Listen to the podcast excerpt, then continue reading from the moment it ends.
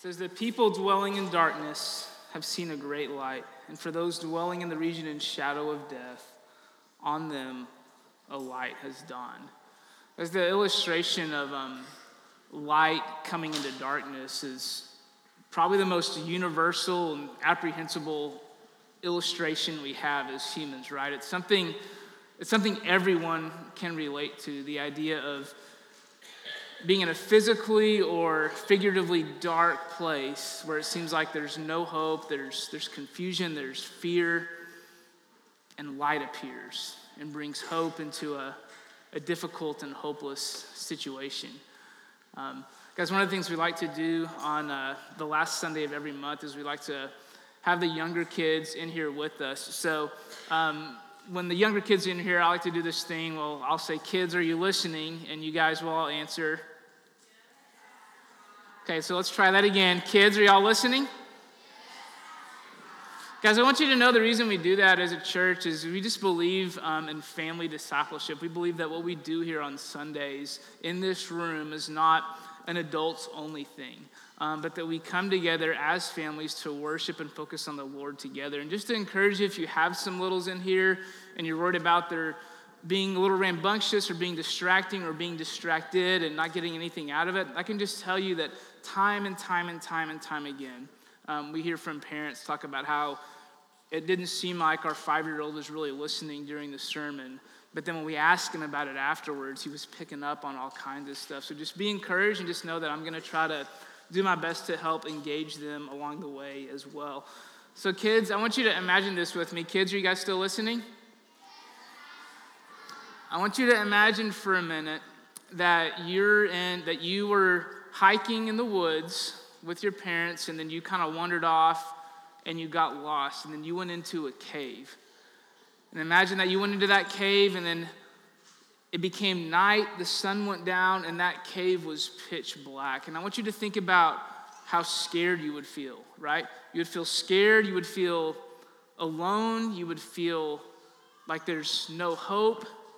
Um, and then after, after that night, you were there, you were scared, you were alone all night. And then all of a sudden, you hear your dad's voice faintly in the background and he has a flashlight, and then you just see a little bit of light creeping in to that darkness.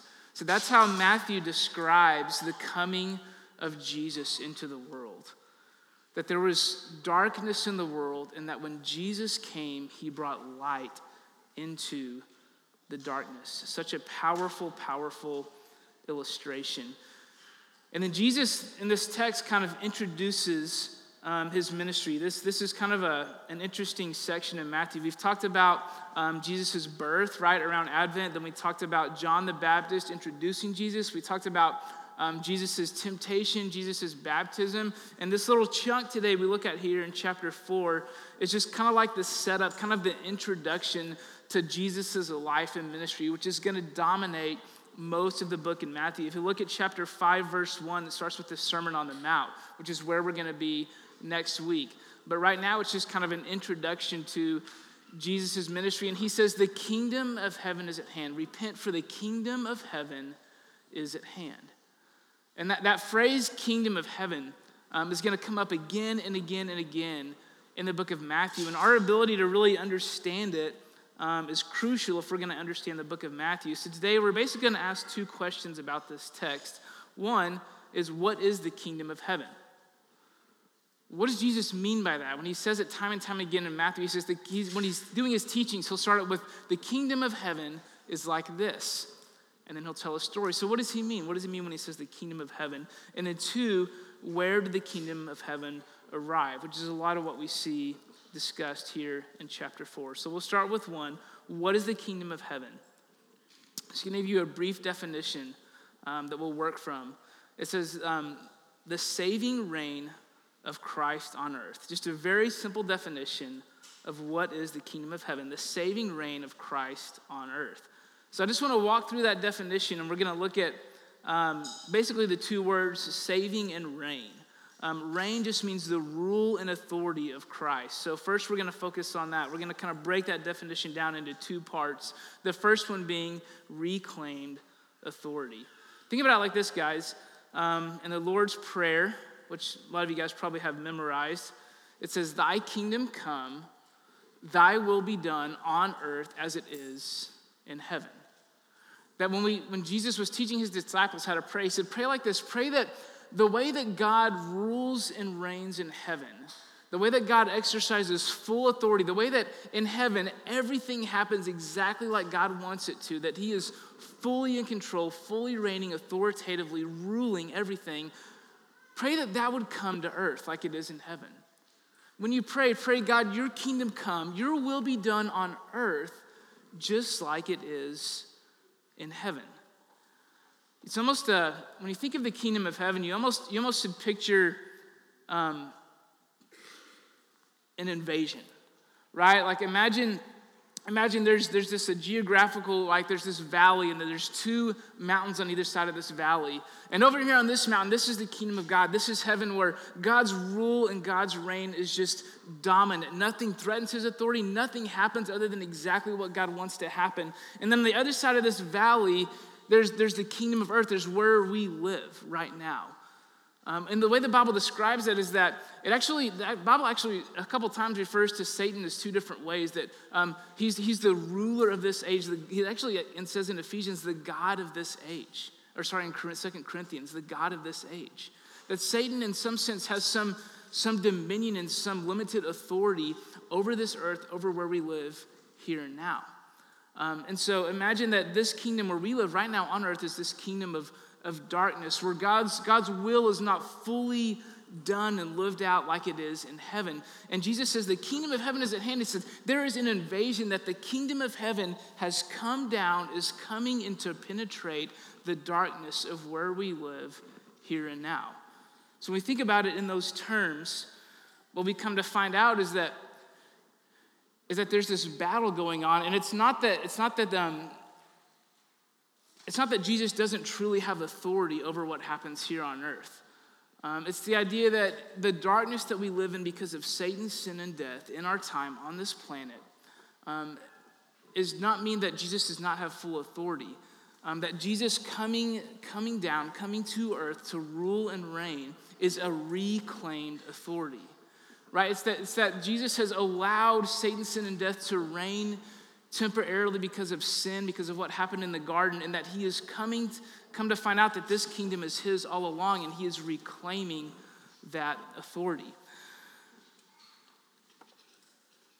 So the light has come and it's pushing back the darkness. The way John says it is this in John chapter 1 verse 5 it says the light shines into the darkness and the darkness has not overcome it. There's a passage later on in Matthew we'll get to where John the Baptist is in prison. And he basically knows he's about to be executed or thinks he is. And he sends someone he says hey ask jesus if he's really the one. Which is crazy right? I mean john the baptist is the guy that, that baptized jesus that said behold the lamb of god who takes away the sins of the world. John himself is preaching this message of behold the kingdom of heaven is at hand. But he's in prison and he's wondering is it has the kingdom of heaven really come? Has, has God really sent his king, his Messiah, to bring his rule and reign on earth as it is in heaven?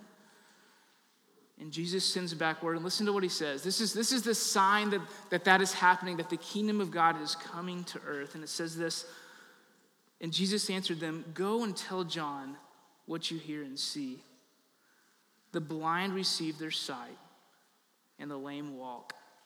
Lepers are cleansed, and the deaf hear, and the dead are raised up, and the poor have the good news preached to them. So, this, these signs that we see accompanying Jesus' life and ministry, the, the healings, um, the kindness, the compassion, just, just the general light he brings into the world are not just signs of who Jesus is, but signs that God's kingdom is coming to earth. God's authoritative rule and reign is beginning to dawn on earth as it is in heaven. So there's, a, there's another passage where um, Jesus is doing these, these healings. He's, he's being light in our darkness, right? He's healing people. He's doing miracles. And some of the Pharisees say, look, he's only healing, he's only casting out demons because he's the prince of demons. And Jesus makes this really cool statement. He says, a kingdom divided against itself cannot stand, right?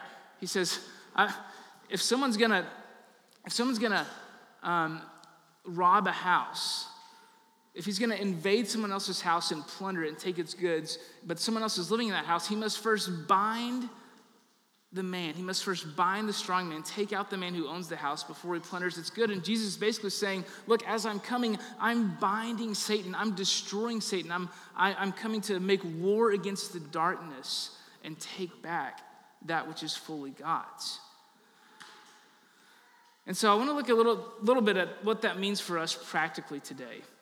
Um, because the scripture says that we are living as citizens of heaven, right? That, that God's rule and reign, that all the good things that accompany God in heaven and his dwelling is when Jesus came, that those things are invading and entering earth where we live. Um, think about how Jesus looked different, right? Anywhere Jesus went, it's like there was good things happening around him, right? He, he was generous to the poor. He, was, he would touch the lepers. He would heal the sick. He would cast out demons light and good things surrounded him. And what the scripture says is that, is that it should be the same way with us. That all of the, when you think of the good things the church does, the good things Christians do, it's because we are, we are light in a dark place, because the kingdom of heaven has come and is living and residing through us as citizens of heaven. And this could flesh out in all kinds of different ways, just in simple kindness. Think about the things that happen that just kind of maybe you see stories on the news or something like that, and it just makes you feel good of people just being good to each other. That that's what it ought to look like. That's what our lives ought to look like. That we're just doing simple acts of kindness to people, and in that, the kingdom of heaven has come. That we are living as citizens of heaven, the citizens of the kingdom of heaven in a world of darkness. Think about when we're generous to other people, when we're open handed with what God has given us, it's, it's not just because we're trying to obey a command, it's because we know that our King has plenty. That our king and his, his kingdom is bountiful, that he owns the cattle on a thousand hills. So I can be open handed with the things he's given me because I know that my dad has this taken care of that my king's riches abound, there is no end to them, so I can be generous with what he's given me to others. I think about how Jesus was so Jesus was so kind towards kids. You know, um, there was a scene where where the kids are coming to Jesus and like, I get those kids away from here. And he's like, no, no, no, let the let the little children come to me. And when I think about the kingdom of heaven being on being on earth as it is in heaven, the kingdom of heaven coming Think about those who are kind towards kids. Kids, are you guys still listening? All right, good, good, good. I want to talk about something uh, my granddad used to do when I was a kid. So let me ask you, adults, get you guys involved too a little bit here. I want you to raise your hand if you grew up in a church of like less than 200 people, like just kind of an old kind of country church. Anyone grew up in a church less than? Okay, now keep your hand up. I want, I want to do a test. Keep your hand up if there was an older man in that church who passed out peppermints to all the kids.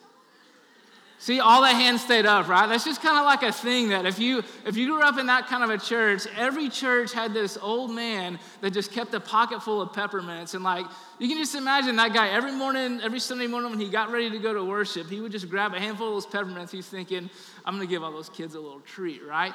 Uh, so that was when I was growing up in church, that was my granddad. Like he was that guy, right? Like everyone just kind of run up to him and he just kind of sneak him a peppermint, right?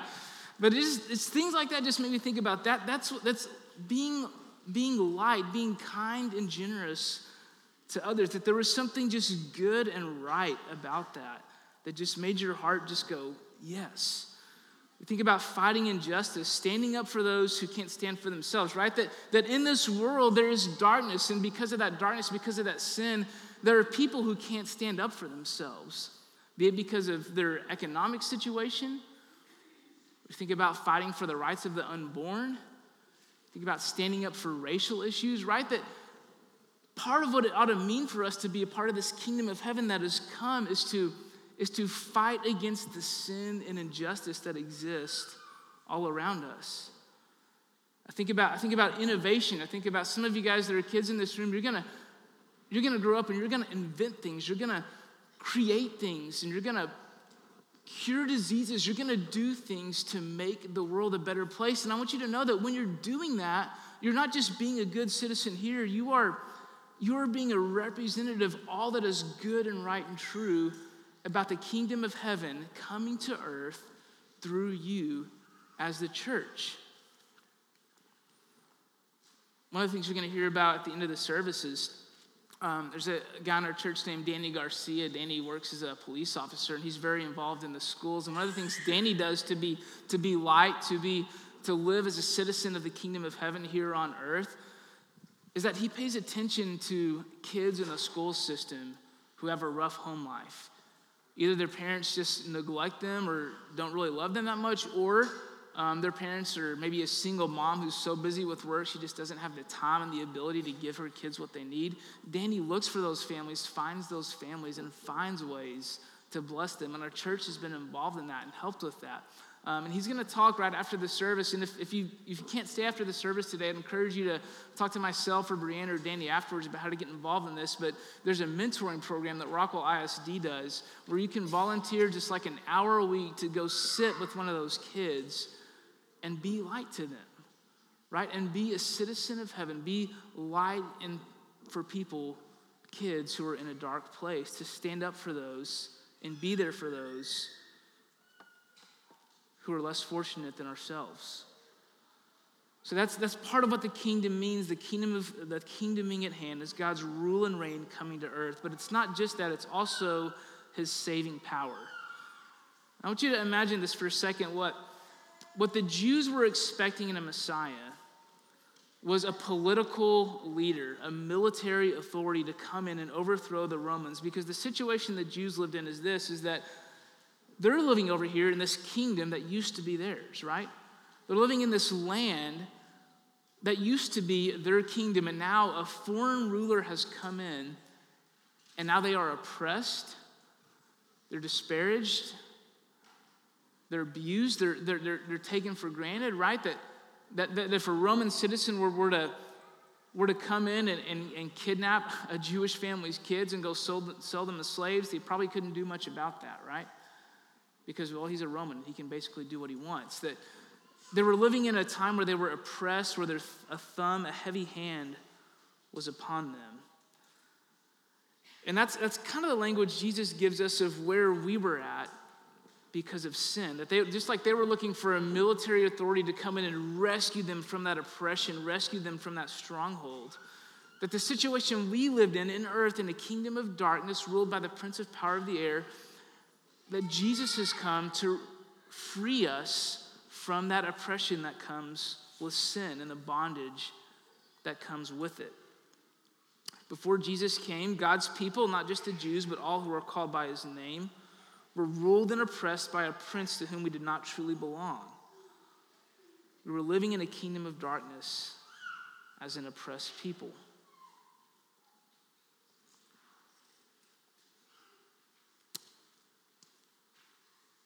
This is part of what it means for Jesus' rule and reign to be on earth is that when he comes and he invades this darkness, that Satan, the prince of power of the air, is, is, is bound, and then we are then set free from that bondage that he came to bring his rule and reign to earth as it is in heaven, so that we who were truly his citizens, but being ruled and oppressed by this, this evil dictator, are set free from the sin and the bondage that entangles us. And, and, what that looks like for us on a practical level is that that's true of you. If Jesus has set you free from sin, if he has called you, if he has saved you, if you are calling on the name of Jesus and trusting on his work to free you from sin, and save you from the oppression that sin had a hold on you, if that's you, that, that you've now been commissioned to proclaim his rule, to proclaim his coming, to proclaim the freedom that he offers to those who are still living and entrapped and in bondage to sin. Like, imagine it this way like when Jesus came, when the kingdom of heaven came to earth in the person of Jesus, it was very local. Like anywhere Jesus went, demons were fleeing, right? Sins were forgiven, people were healed. But then when Jesus ascended, he charged the church to take this kingdom, this light that I've brought that has dawned, and take it to the ends of the earth.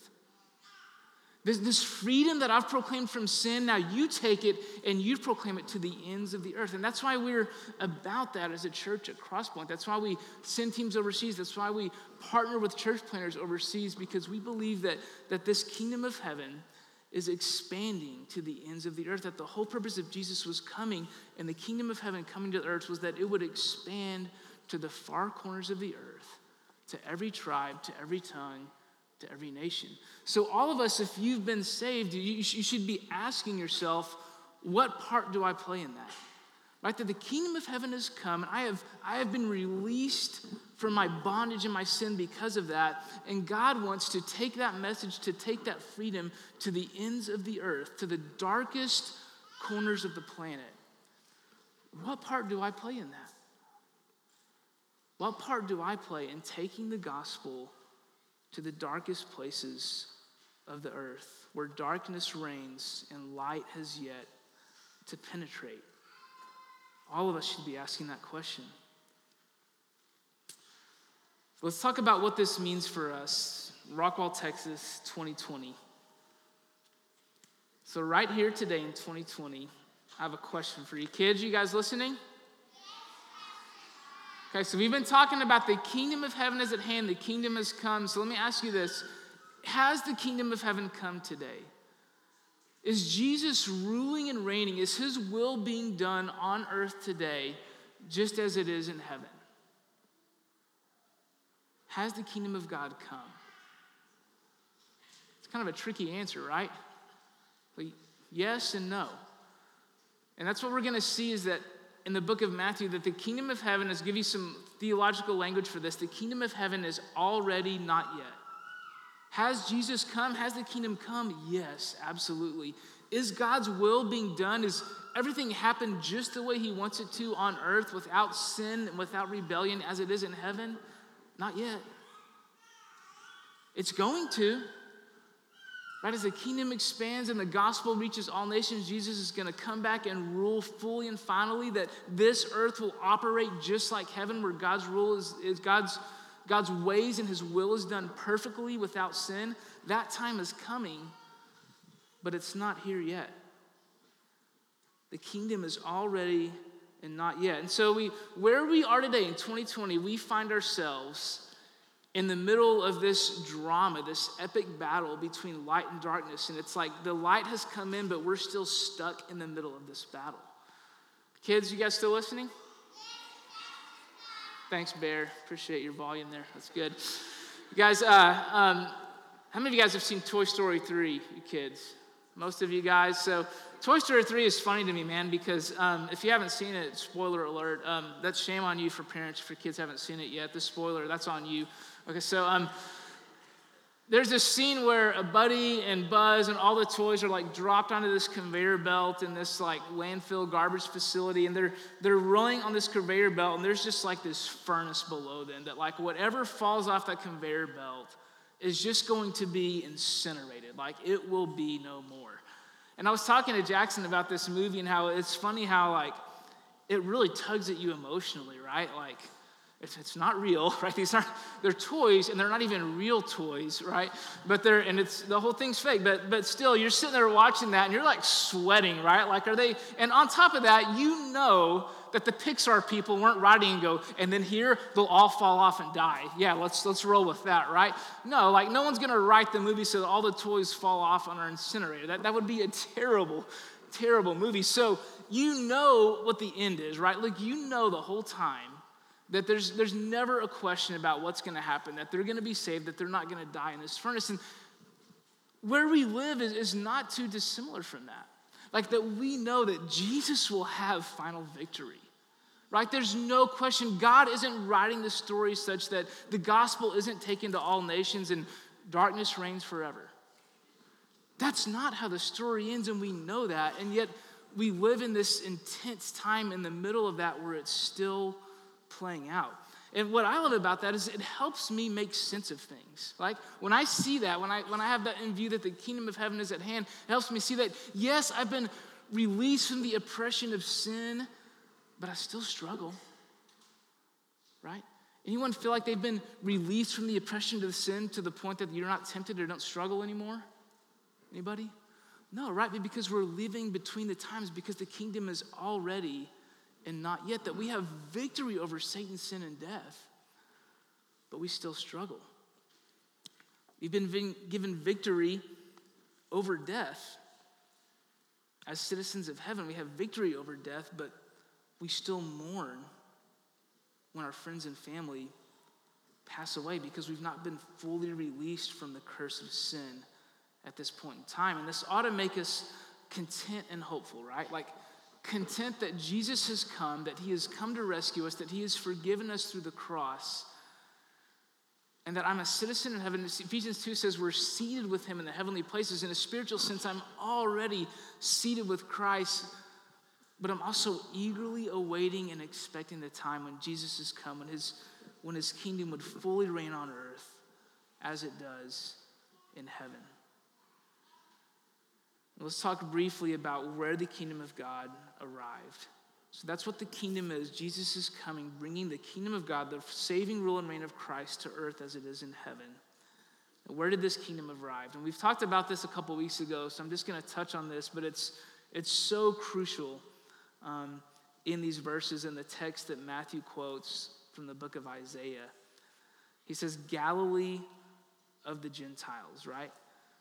Galilee of the Gentiles that Jesus came to a place called Galilee, that he was born in Bethlehem, but he was raised and grew up in Nazareth and set up his ministry in Capernaum, which is north um, of Israel. And the, the, the, what's significant about this is when Isaiah wrote this, this idea of on the people of dwelling in darkness have seen a great light, on them light has dawned.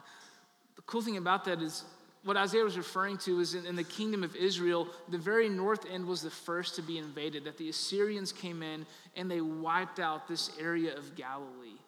And so this area of Galilee became the first part of Israel's kingdom to be taken over by a foreign nation. And so that's why it was seen as kind of a dark place. That's why Isaiah wrote, The people dwelling in darkness have seen a great light. That when Jesus came, he came to the place, not in Jerusalem at the capital where Everyone thought they were near to God because they were close to the temple, but to a place on the outskirts of Israel that was seen as a place that wasn't really as holy as the rest of Israel. That that's where Jesus came. If you can imagine this, that those who were living in Jerusalem, they, they had the temple there where they came to worship, and they thought because of this temple, we're really near to God. And those who are living up north in Galilee, they're not as near to God, they're not as close to God as we are because of where they live. And later on in the book of Isaiah, he'll say this in chapter 66 Thus says the Lord. Think about this. Think about this being spoken to Jews who held the temple in such high esteem that the temple, man, that's the thing. That's the thing that connects us to God. That's where we worship. That's what makes us holy. That's going to the temple is what makes us holy and worthy of God's relationship. And God speaks this to them. Thus says the Lord Heaven is my throne, earth is my footstool. What is the house that you would build for me? And what is the place of my rest? All these things my hand has made, and so all these things came to be. He's basically saying, look, the temple is, I don't need your temple. Heaven is my throne, earth is my footstool. But look what he says, but to this one whom I will look, he who is humble and contrite and trembles at my word. I see that as almost, Jesus almost fulfilling that when he comes, not to Jerusalem where the temple is, but sets up his ministry up north in the remote area of Galilee. That he's saying something to us about that. He's saying that he's a God of compassion. He's saying that he, he doesn't need the temple, that he came not to those who thought they were close, but to those who thought they were out of reach, to those who were far off. And he said, The kingdom of heaven is for you. That, that I'm not looking for you to build a really fancy place for me, you to bring a lot of accolades to the table. I'm looking for someone who's humble and contrite and trembles at my word. To those, those are the ones to whom I will draw near. Because we talked a lot about this morning about the kingdom of heaven coming and being released from sin and bondage, and how when Jesus comes into our lives, just like when he came to earth, he, he releases us from the darkness that had a, a foothold, that had a, had a grasp on us that we couldn't free ourselves from. Um, guys, let me let me pray, and then we're gonna pass out the Lord's Supper. God, thanks so much for today. Appreciate um, what you've given us. That you've given us this time together to to look closely at what it meant for you to come, for your kingdom to come to earth. Um, and God, I pray that as we take the supper even now, as it's passed out, that we would um, remember why you came, that you're bringing your kingdom to earth, and you ruling and triumphing over sin was, was at a great cost. Um, that that victory ultimately came not just with you coming to earth, but your, your death, you taking the penalty for sin so that we could be freed from it. And I pray that we would enjoy that and consider that now. I pray in Christ's name. Amen.